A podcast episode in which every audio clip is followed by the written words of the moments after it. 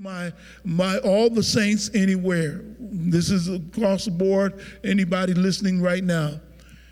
The trick of the enemy, and, and I make this in a broader sense, is to make you get to a place where you change your habit of worship. So instead, on Sunday morning, getting up and coming to worship God, now by force, you have to stay home or you can't go to your local church. So then all of a sudden, you get into routine. Now on Sunday morning, you're used to having your egg and your, your French toast or whatever instead of going to worship. And before you know it, it becomes the way of life. And God ends up not being a part of your life. Don't allow this season to cause you to disconnect from your faith.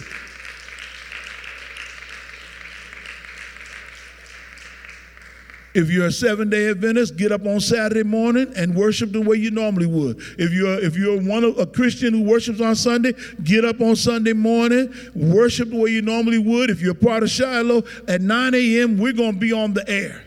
If they tell us we can't come to the sanctuary, I'll be at my house with camera ready, preaching the gospel on that Sunday morning. Just, just know 9 a.m. church gonna start. Amen.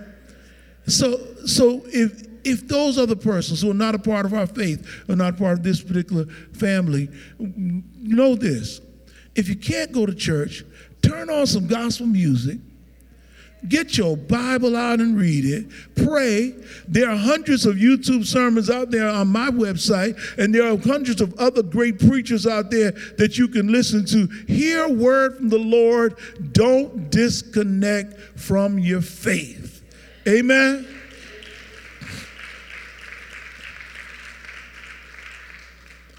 Okay. Now, now, I want to just tell you this this last thing, and then I'm going to say a few words, and I'm gonna I'm gonna get out of the way. Th- this last thing is this: don't forget, whatever church you belong to, whatever Reformation you're a part of, this virus doesn't change the fact that the church and the church's mission still have to go on. So support your local church. Support the ministry that God has put you a part of. Be a partner with them to sustain the staff and keep on going on and doing the work of the Lord. Because this virus is not going to change at the bank. Uh, they're, they're, not going to want us want anybody to make excuses about what's going on. We still have to continue to do ministry. And I, whatever ministry you're with, just hear this as a word from the Lord. Uh, my my tithes, personally, my personal tithe is not contingent on whether or not I come to church. Amen. The tithe belongs to the Lord. Amen. Amen. I, I've got I've got a double up tithe right here in my pocket. My wife put it out for me this morning. I got a double up tithe and I got a double up uh, capital stewardship right here in my pocket. I, I've got them here. I've got them here because it's not contingent on whether or not I'm in worship. Amen. It's contingent on my relationship with the Lord, and that's what's most important. So support your ministry. Now, with that said, if you don't mind, I, I, I just want to tell you, you are covered and protected the angels keep watching over you. And so, no matter what happens, no matter what goes on, just realize that God's arm of protection are around you. Amen? His arms around you. All night. All day. You know the angel. Keep watching uh, over me, my love. Ah. Oh. Yeah, yeah,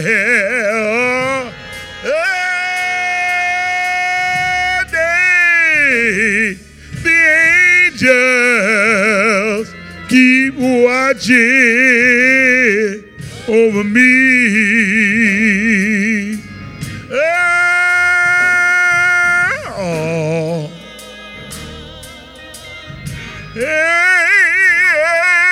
Oh. All day the angel keep watching my love over me my love. Oh.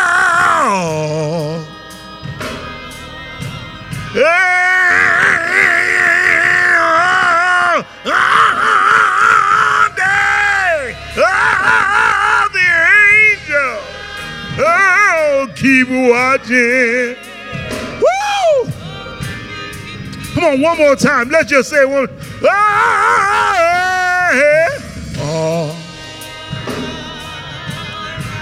And oh.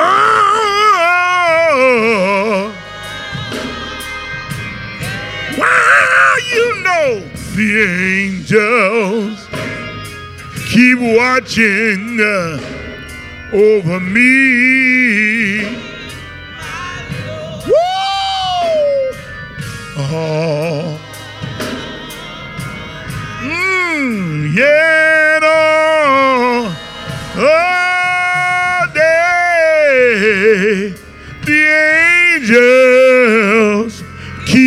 watching over me. Yeah, yeah, yeah. Woo! Amen. Amen. You may be seated in the house of the Lord. Amen. Hallelujah. Hallelujah. Hallelujah. Hallelujah. Hallelujah. Thank you, Lord. Thank you for watching over me. Thank you for watching over my family.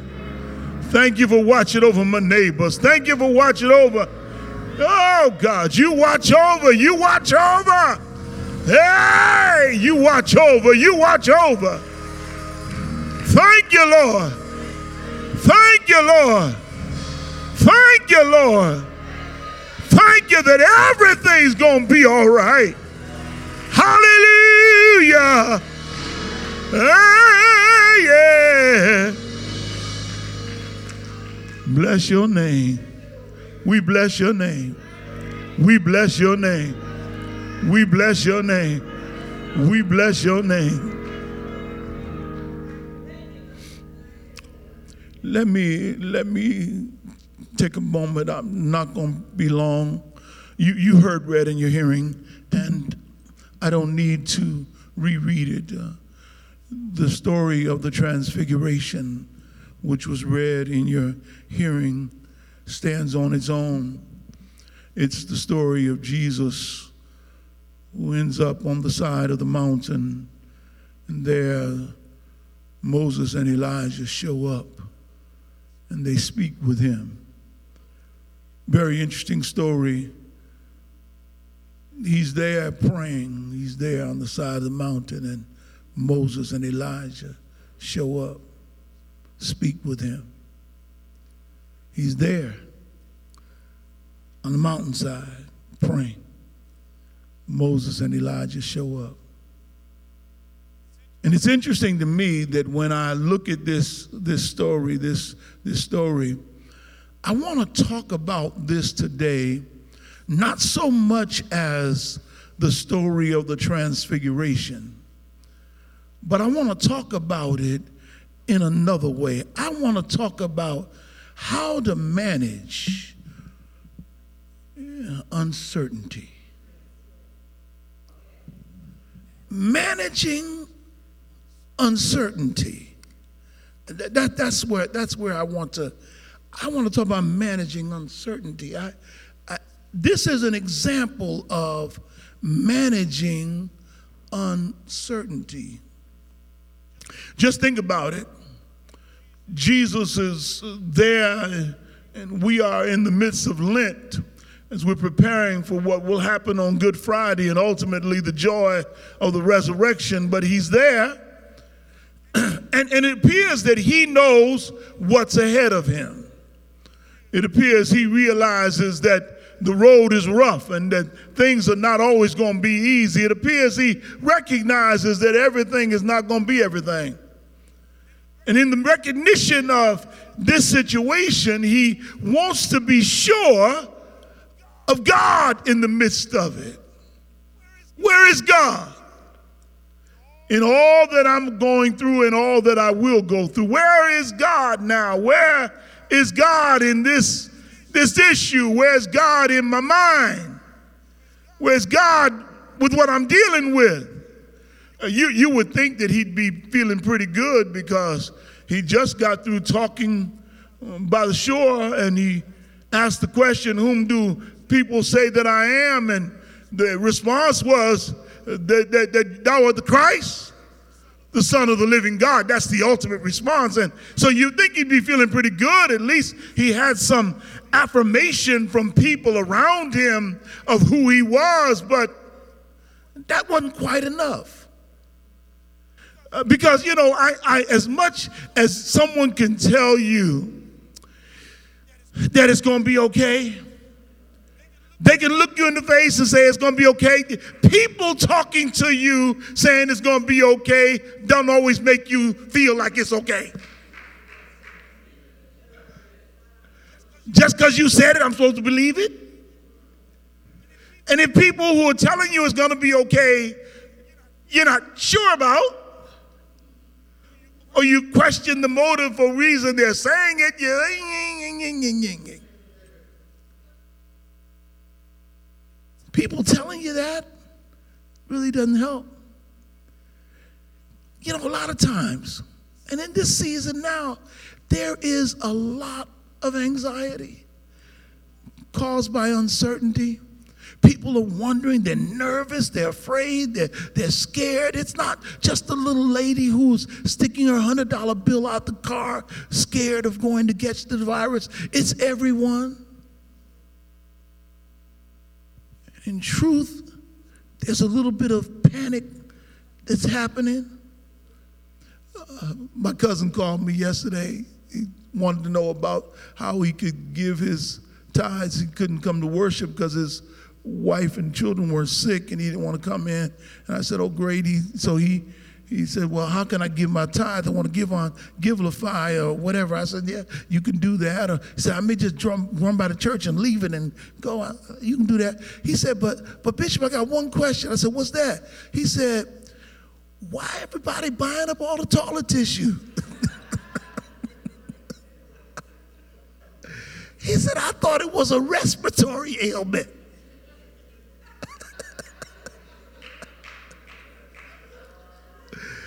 Like crazy. And, and the reality is, that's panic. It's unnervedness. It's when people don't know what to do. You got to do something. Something. You don't know what to do. Fear make you do some dumb stuff. One, one person, I think it was in Australia, bought a 12 year supply of toilet tissue.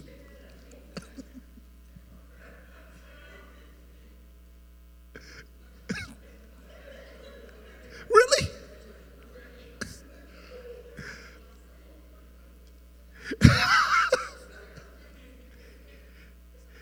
So, so, so, it's people get unnerved, and people handle uncertainty and these kind of issues differently. You know, some people um, just just they try to anesthetize their pain. Um, that's a nice way of saying they get drunk or they get high or in the vernacular, the young people, they get lit. Getting litty. My son is dying right now. God, that just move on, please move on. Some people fool around, they, they get to the place, they get so upset, all they can do is they have this malaise and dismal feeling come over them. They become depressed. They become fearful. They become stressed. I want to tell you this that those are not effective methods for dealing with uncertainty. They're not going to help anything. Because sooner or later, you're going to come down from your high. Sooner or later, you're going to get sober and you're going to have a hangover and a headache. Sooner or later, reality is going to catch up with you. So, how does Jesus give us an example of what to do when you are not certain about things? Jesus offers us three things that we can do when there's uncertainty and the uncertainty abounds. Jesus says, I got something for you. I will help you. Here's what I did. And the first thing Jesus shows us to do was to enter into prevailing prayer. Prevailing prayer. Now, now this is good one right here. Because the truth is that Jesus went up into the mountain not to look around and see the landscape, but to pray. Luke chapter, chapter 9, verse 28 says, Now it came to pass about eight days after these sayings that he took Peter, John, and James uh, and went up on the mountain to pray. As he prayed, the appearance of his face was altered, and his robe became white and gleaming. Listen, he went up there with to, to take time with God. And I want to suggest to you that this is a season not to panic, this is a season to pray. I know, I know some of, some of y'all gonna miss it, but I'm gonna try and bless you here. You, you're going to say, well, Reverend, is, if we pray, is, is prayer going to just automatically heal the virus? It may. If it be God's will, he can do it. It wouldn't be the first time he stayed a plague. He's done it before. The choir said, if he did it before, he will do it again. Same God back there. Oh. Yeah. You, you, you have to recognize he can do that. But guess what? I got another reason to pray. Because if prayer doesn't change the situation, it will change the person praying. Oh, you, you, you, you, you need to realize if it doesn't change the situation, it will change the person that is engaged in prayer because you can't pray and not have God change you. The Bible says Jesus was changed in the midst of his prayer. Something happened to his very countenance. And if you want to be changed, I dare you to pray. Ah. It, may not change the situation, but it'll sure change the self. It, will it'll change you. It'll, it'll change you no matter what you're dealing with. Prayer changes you. And somebody, somebody said, Well, Reverend, what, what am I going to get when I pray? I, I don't know about you, but, but if you pray long enough, God's going to move for you. Don't, don't, don't get it. Don't get in a hurry when you pray. Just stay there a while. Jesus must have been praying quite a bit of time. You know, he he went up. The Bible says he went up into the mountain to pray. I love that part. But but but if you read closer, the Bible also says while he was praying, uh, the other three that he brought up there with him went to sleep. Uh, unless they had narcolepsy, isn't that that sleeping? They, they, they, they must have got tired. Jesus was praying, they were sleeping. Now, some of y'all, I do not want y'all to talk about these disciples because I don't seen you during altar prayer.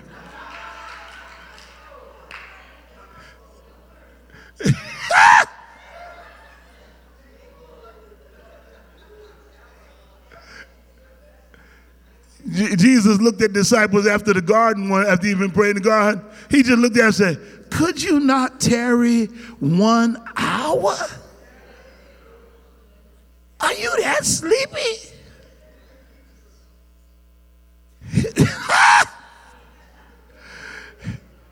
you, you, you, you have to realize that sometimes you need to go into prevailing prayer.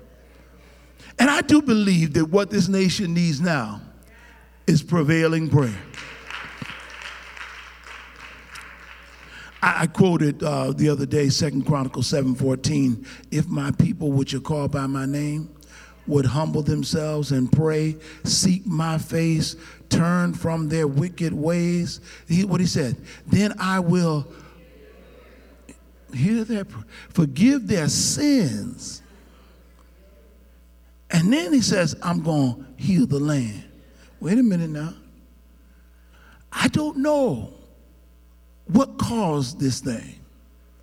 But if there's any forgiveness needed, we need to ask for it.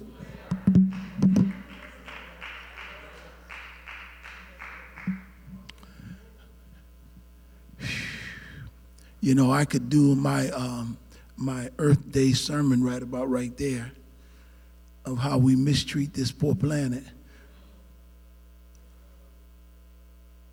and give total disregard for our usage of it.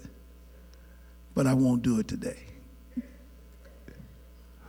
But I will tell you this much the land needs healing.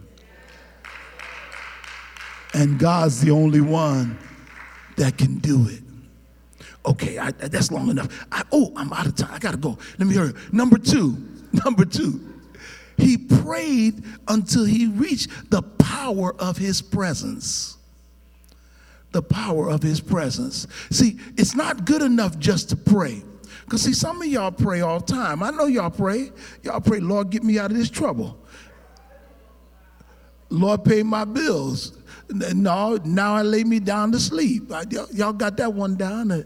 Oh, oh, uh, uh, good food, good meat. Oh, not, I'm a Baptist, let's eat. No, that's not the prayer. That's no, the, the one you pray. You know the one you pray food, food, bless.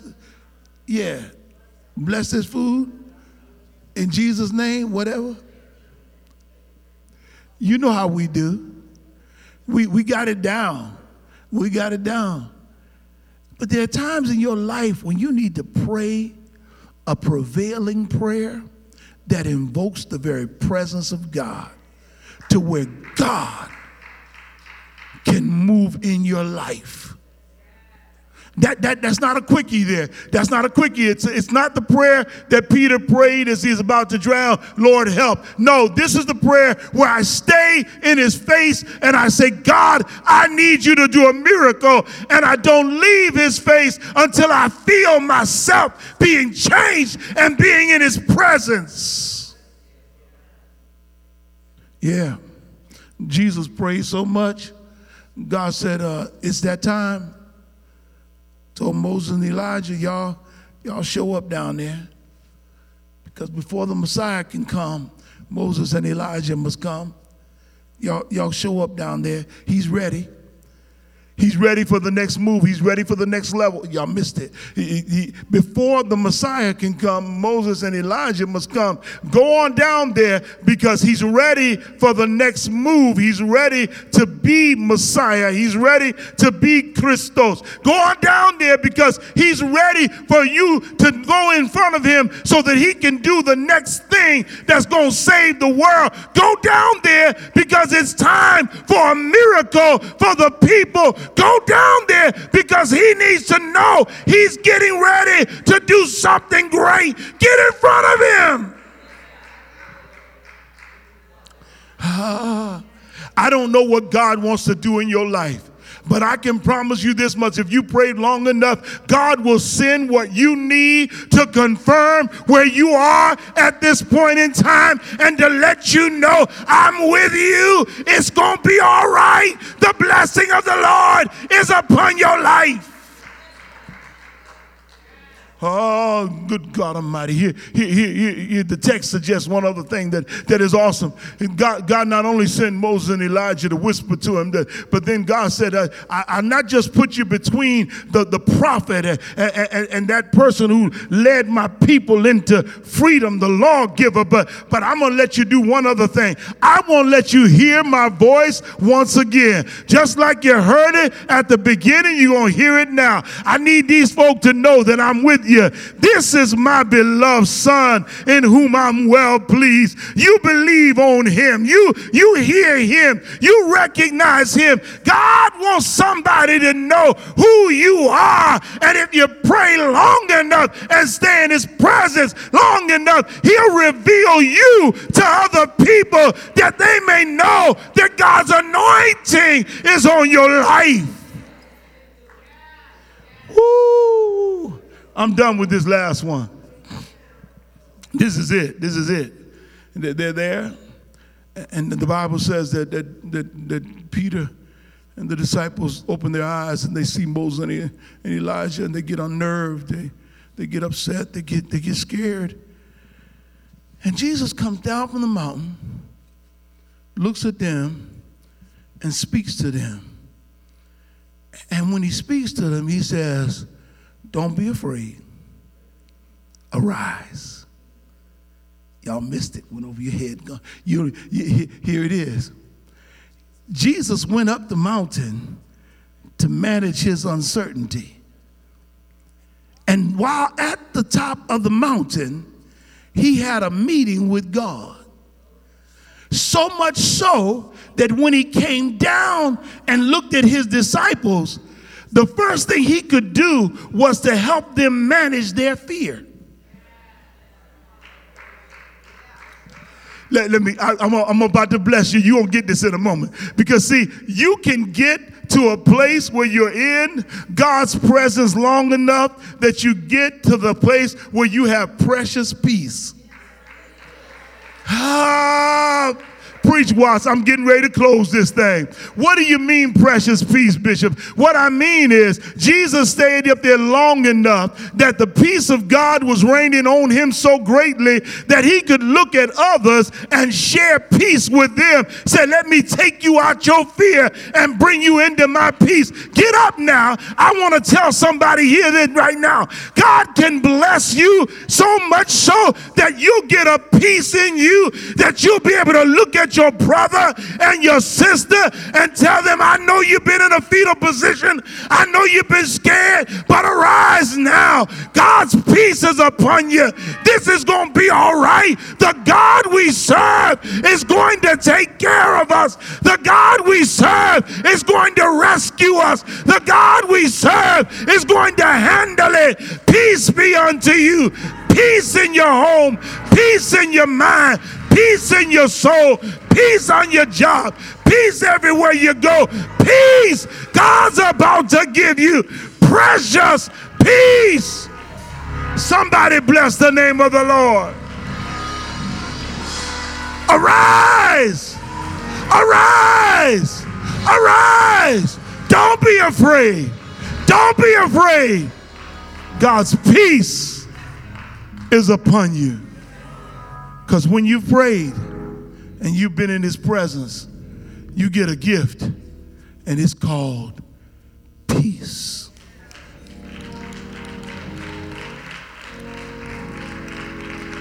Come on, let's celebrate now.